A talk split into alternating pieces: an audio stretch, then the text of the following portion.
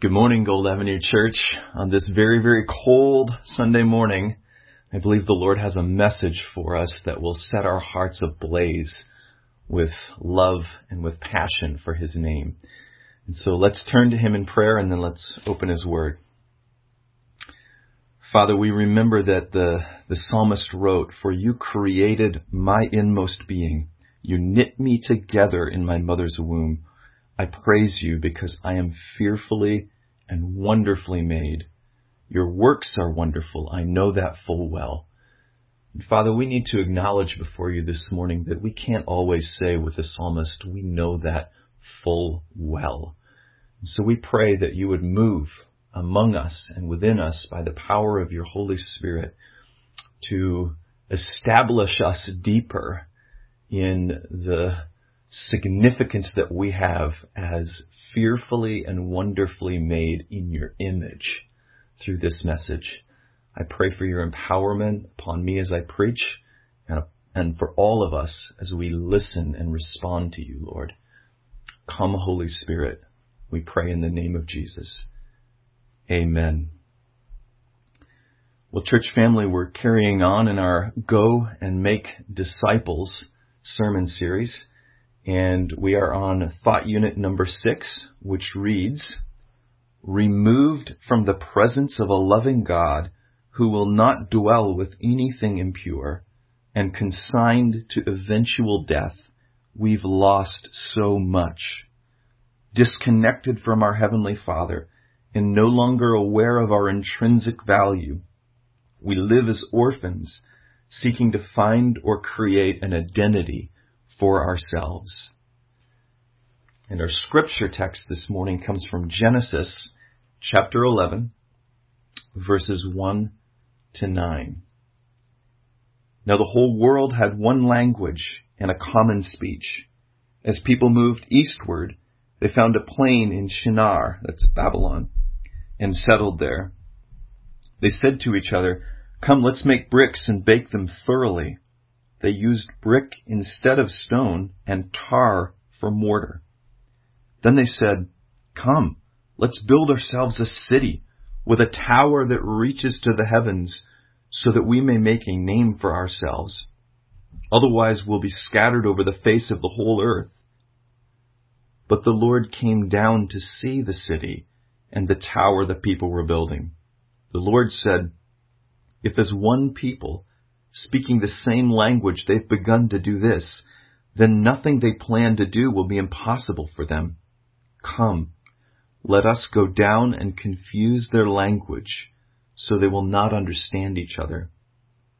So the Lord scattered them from there over all the earth, and they stopped building the city. That's why it was called Babel, because there the Lord confused the language of the whole world. From there, the Lord scattered them over the face of the whole earth. God's Word. Thanks be to God.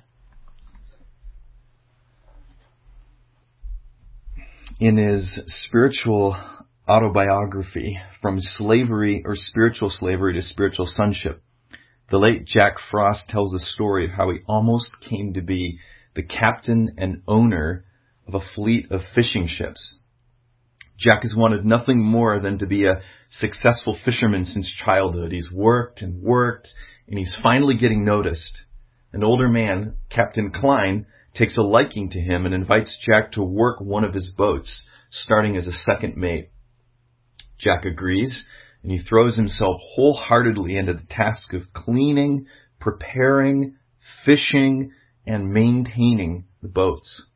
The first to start and the last to leave, Jack's work ethic and results are noticed by Captain Klein, who promotes him to first mate and begins to talk to him about a promising future. As Jack works closer with the captain, the captain takes more and more of a liking to him, finally sharing with Jack that he's never had a son himself, but that he's coming to view Jack like a son. He shares, Jack, if you'll work patiently with me, I'll teach you everything I know. And when the time is right, I'll give you my fleet of ships and you can take over for me. Well, Jack is elated. This is more than he's dreamed of. As Captain Klein releases more and more of his secrets to Jack, Jack works feverishly and his results improve almost daily. Each week, he pulls in more and more grouper, climbing the local fishermen's charts until he's on top as the number one hook, the most successful grouper fisherman in all of southeast Florida. Now far more people than Captain Klein are noticing Jack, and several of them begin trying to recruit him to fish for them. Initially, Jack, he rebuffs them, sharing Captain Klein's promise to him. But finally, one man promises Jack immediate captaincy of his best boat. Well, Jack takes this offer back to Captain Klein, telling him he doesn't want to leave and asking, Captain, can you fulfill your promise to me now? Can you release the boats and the captaincy to me? Can you give me the inheritance you promised? With a heavy heart, Captain Klein explains, I'd love to, but because my wife is seriously ill, I still need the money, and I can't transition just yet. Jack feels like Captain Klein is putting him off and isn't going to keep his promise, and so, hardening his heart, he quits and takes the job he's been offered. Then in a brutal move, Jack takes his new boat to all the secret fishing holes that Captain Klein has shared with him, using Captain Klein's gifts and Captain Klein's knowledge to make a name for himself. Jack's fame continues to rise, even as he breaks Captain Klein's heart. It isn't until years later that Jack's able to sit down with Captain Klein and apologize sharing that his own sense of personal insignificance had been driving him toward the captaincy. Jack hadn't needed more money, and Captain Klein hadn't specified a time frame for his retirement and when he would promote Jack. It was the simple, yet substantial fact that Jack was insecure and couldn't pass up on the opportunity to try to prove himself insecurity, a sense of insignificance, of needing to find or to prove one's worth is a powerful force. It's a force that was unleashed the moment we were driven from the Garden of Eden and removed from the security of God's presence. It's a force that drives the vast majority of human behavior to this day. And it is the driving motive or force behind this Tower of Babel story that we just read. At this point in the biblical story, the human family speaks one language, and the text says that as they move eastward, they find a plain and begin to settle it. They say to each other, come, let's make bricks and bake them thoroughly. And that they use brick instead of stone and tar for mortar. The implication perhaps being that they're inventing new technologies. Then they say, come, let's build a city with a tower that reaches the heavens so that we may make a name for ourselves and not be scattered over the face of the earth. And actually, at first glance, things look quite positive here. The human communities working together. There's a unity which we'd expect to be pleasing to God. And it's not just a unity, but actually an industriousness. They're building. They're discovering new technologies. They're using their common language to work together toward a shared purpose. This could be really beautiful. And yet, as God comes near to inspect their progress, He doesn't seem pleased at all. God says, if as one people speaking the same language, they've begun to do this, then nothing they plan will be impossible for them. And it almost appears that God doesn't want his image bearers or he doesn't wish them success as they work together to create things. It might sound a little puzzling if the author of Genesis hadn't given us some insight into their motivation for building. Come, let us build ourselves a city with a tower that reaches to the heavens so that we may make a name for ourselves and not be scattered over the face of the earth. You catch that? Fear is at work here. They don't want to be scattered. In Genesis 1, God gives the mandate to fill the earth and subdue it. Well, filling the earth requires spreading out across it, dividing, not in a, a, disunifying sense, but in a willingness to separate from those you love in order to obey God sense. And yet these people don't want to spread out. They're afraid of what's out there, afraid of what they might face, afraid that they won't have what it takes on their own for a secure future. And so they look to each other for comfort and strength. If we just stay together, if we consolidate our resources and build up a strong city, we'll be safe and strong. Removed from God's presence, they believe they need to protect and provide for themselves in much the same way that orphans do. With nobody to look out for an orphan, they're on their own. They're afraid. And that fear is leading these people to disobey God's mandate to fill and subdue. And yet, even more than being motivated by fear, it seems these people are driven by an emptiness, by a sense of personal and corporate insignificance. Let's build a tower, they say, so big that people will notice. We'll make a name for ourselves. We'll be something special. People will think we're great and strong and maybe we'll believe we're great and strong too. Now they've taken it a step further. They aren't just trying to consolidate the resources and protect themselves from what's out there. Now they're trying to prove to themselves and others just how significant and sufficient they really are. If we can build this tower so that it reaches the heavens, just think about how famous we'll become. Everyone will not only notice what we've built, but they'll have to be impressed. They'll not only respect us in our strength, but they'll also look up to us. If only we can build this tower, we'll be strong, well known, respected and protected. And the most amazing thing, I think, about this story is God's response. When God comes down to view their building progress, He says, if as one people speaking the same language they've begun to do this, then nothing they plan to do will be impossible for them. In other words, God doesn't laugh or scoff at their attempts toward greatness. God doesn't say, Who do you think you are? You can't do that. In fact, just the opposite. God affirms their ability to do something great, saying, Nothing will be impossible for them. But then he says, We better do something to put a stop to this. Well, why? Because God understands that when we build things out of fear and self-preservation. And when we build things to draw attention to ourselves, these things only crumble in the end.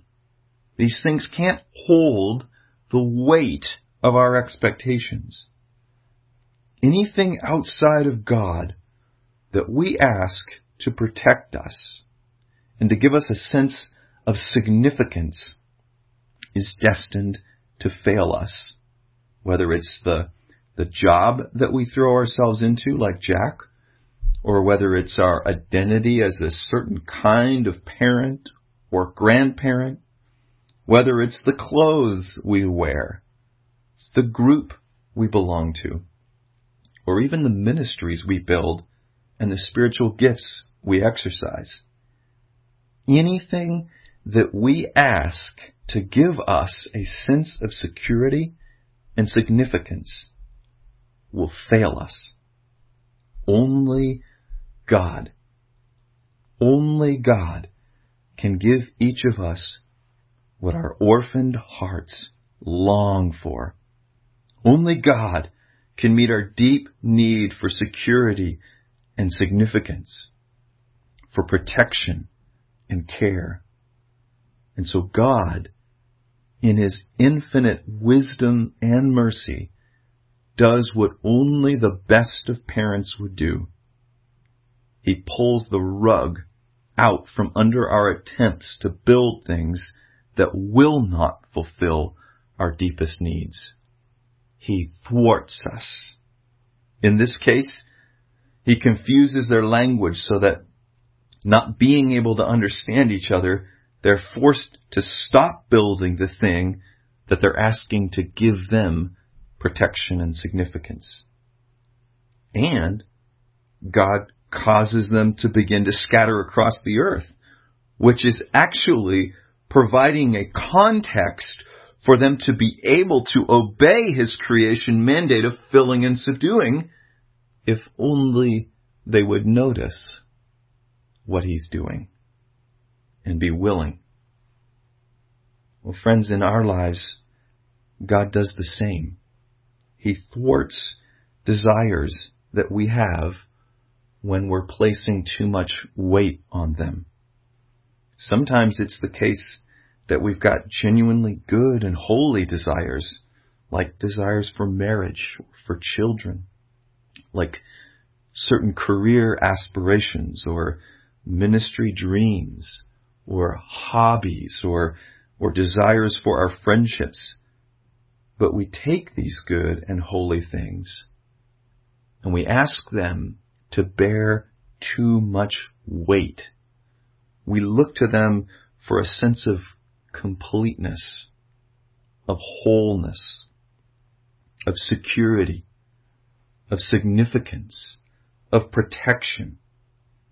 And God, who knows our hearts intimately, God who longs for our deepest fulfillment more than we do, and who knows we will not find it in any of these things, God thwarts us because he loves us. Now I want to say that not every unmet desire should be attributed to God thwarting us. We live in a broken world, we've got broken bodies, and there is a lot more at work in this world than just God.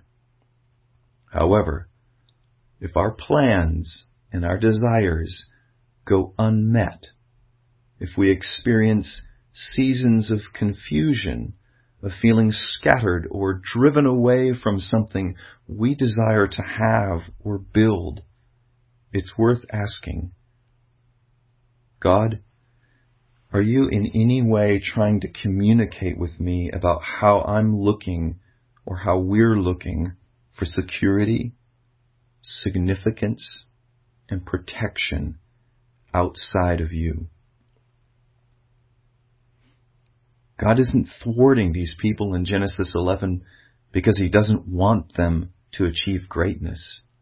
He's thwarting them because he longs for their greatness and because true greatness comes only in yielding to and fulfilling God's purposes, in making God's name great the emptiness in us that leads to seeking affirmation and attention outside of God will always leave us looking for more. But the affirmation and attention that God as our Heavenly Father gives will fill us in a flowing over, unending sort of way. This is in part what Jesus meant when on the last day of the feast in Jerusalem, John records him as standing up and crying out, If anybody's thirsty, let them come to me and drink. Whoever believes in me, as the scripture has said, streams or rivers of living water will flow from within him. An unending, filling, overfilling source is Jesus.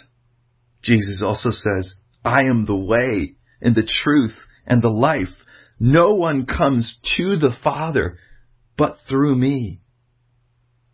In other words, Jesus came and his desire is to reconnect us to God as Father who gives all significance and all protection and all purpose.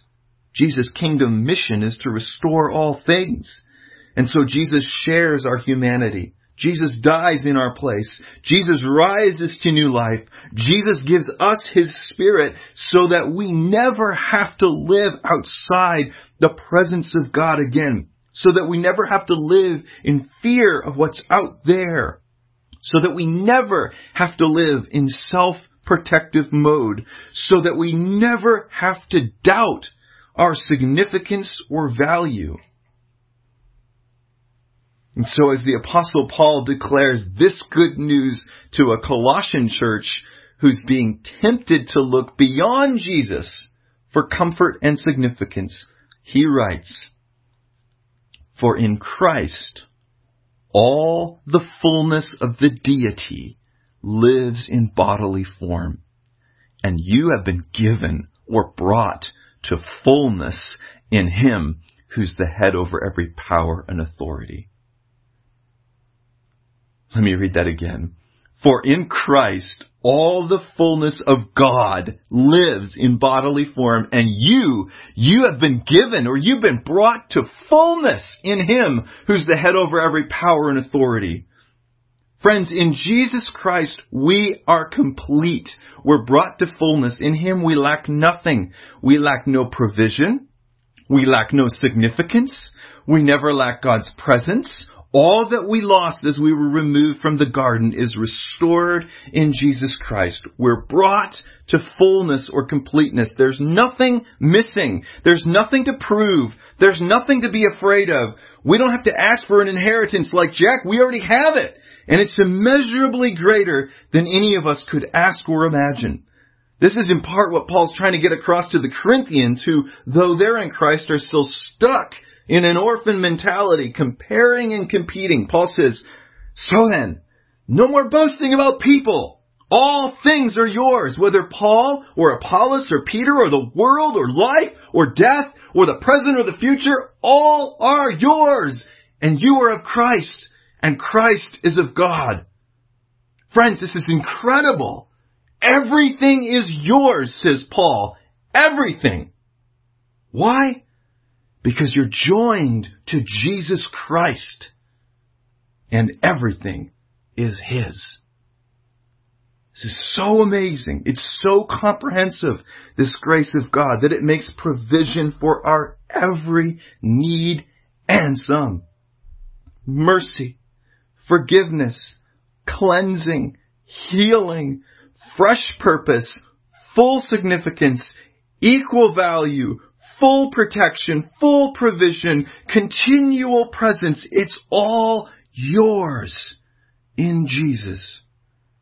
You've been brought to fullness and there's nothing missing. Only learn to trust and receive all that God longs to give. Friends, it's only as we come to grips with this amazing inheritance through Jesus that we are filled with a true desire to make his name great. That we no longer mind being scattered to fulfill God's purposes. This is exactly what happens to the church in Acts 2 and following as the Holy Spirit is poured out and the language barriers transcended, unity is restored. God creates one new human family in Jesus Christ where the distinctions of Jew and Gentile, male and female, slave and free, they don't matter anymore. Everyone is brought to fullness. Each one is washed of their sins. Each one's cleansed by the love of God. Each one's filled with the Holy Spirit. And this new unified human family is now willing to be scattered across the earth. to fill it and to subdue it with the gospel of Jesus Christ, declaring the name of Jesus, making his name great and building his kingdom. They're empowered to face fearful events and uncertain times because they aren't alone and they have nothing to prove except the greatness of God. Friends, this is what the Lord desires for us, His church unified, uncertain but unafraid, empowered for the greatness of making his name great. And so toward that end, I want to leave you, I want to conclude this message with these four questions that I believe the Lord would invite each of us to reflect on with Him in the coming days. Here they are. Number one, how might fear or self-preservation be shaping our decision making? Two, how might we be looking outside of God for affirmation of our value and significance? Three, are we willing to be scattered in order to fulfill God's new creation gospel mandate? Four, will we build things for the sole purpose of making God's name great. Let's pray. Father God, we thank you that your love for us is so deep that you thwart us. We thank you that you do not allow us to find satisfaction in those things that cannot give it that you are constantly at work in this world, but especially in our lives, to draw us toward you, toward what you've done through Jesus, and to fill us to overflowing, not only with your love, but with awe, with worship, with the knowledge of what you've given us, and you even intend for us greatness. The greatness that comes from making your name great. And so, Father, we pray in the days and the weeks ahead that you would, oh, that you would root and establish us afresh in Jesus, in the gospel, in the inheritance that we have in Him, that you would fill us afresh with zeal for making His and your name great, that you would cause us to be so yielded to you as individuals and as a church that we would gladly and willingly say, Stratter us, do what you will with us, make your name great through us. We love you, Lord. We love you. We just offer ourselves to you afresh and pray this in your beautiful name, Jesus. Amen.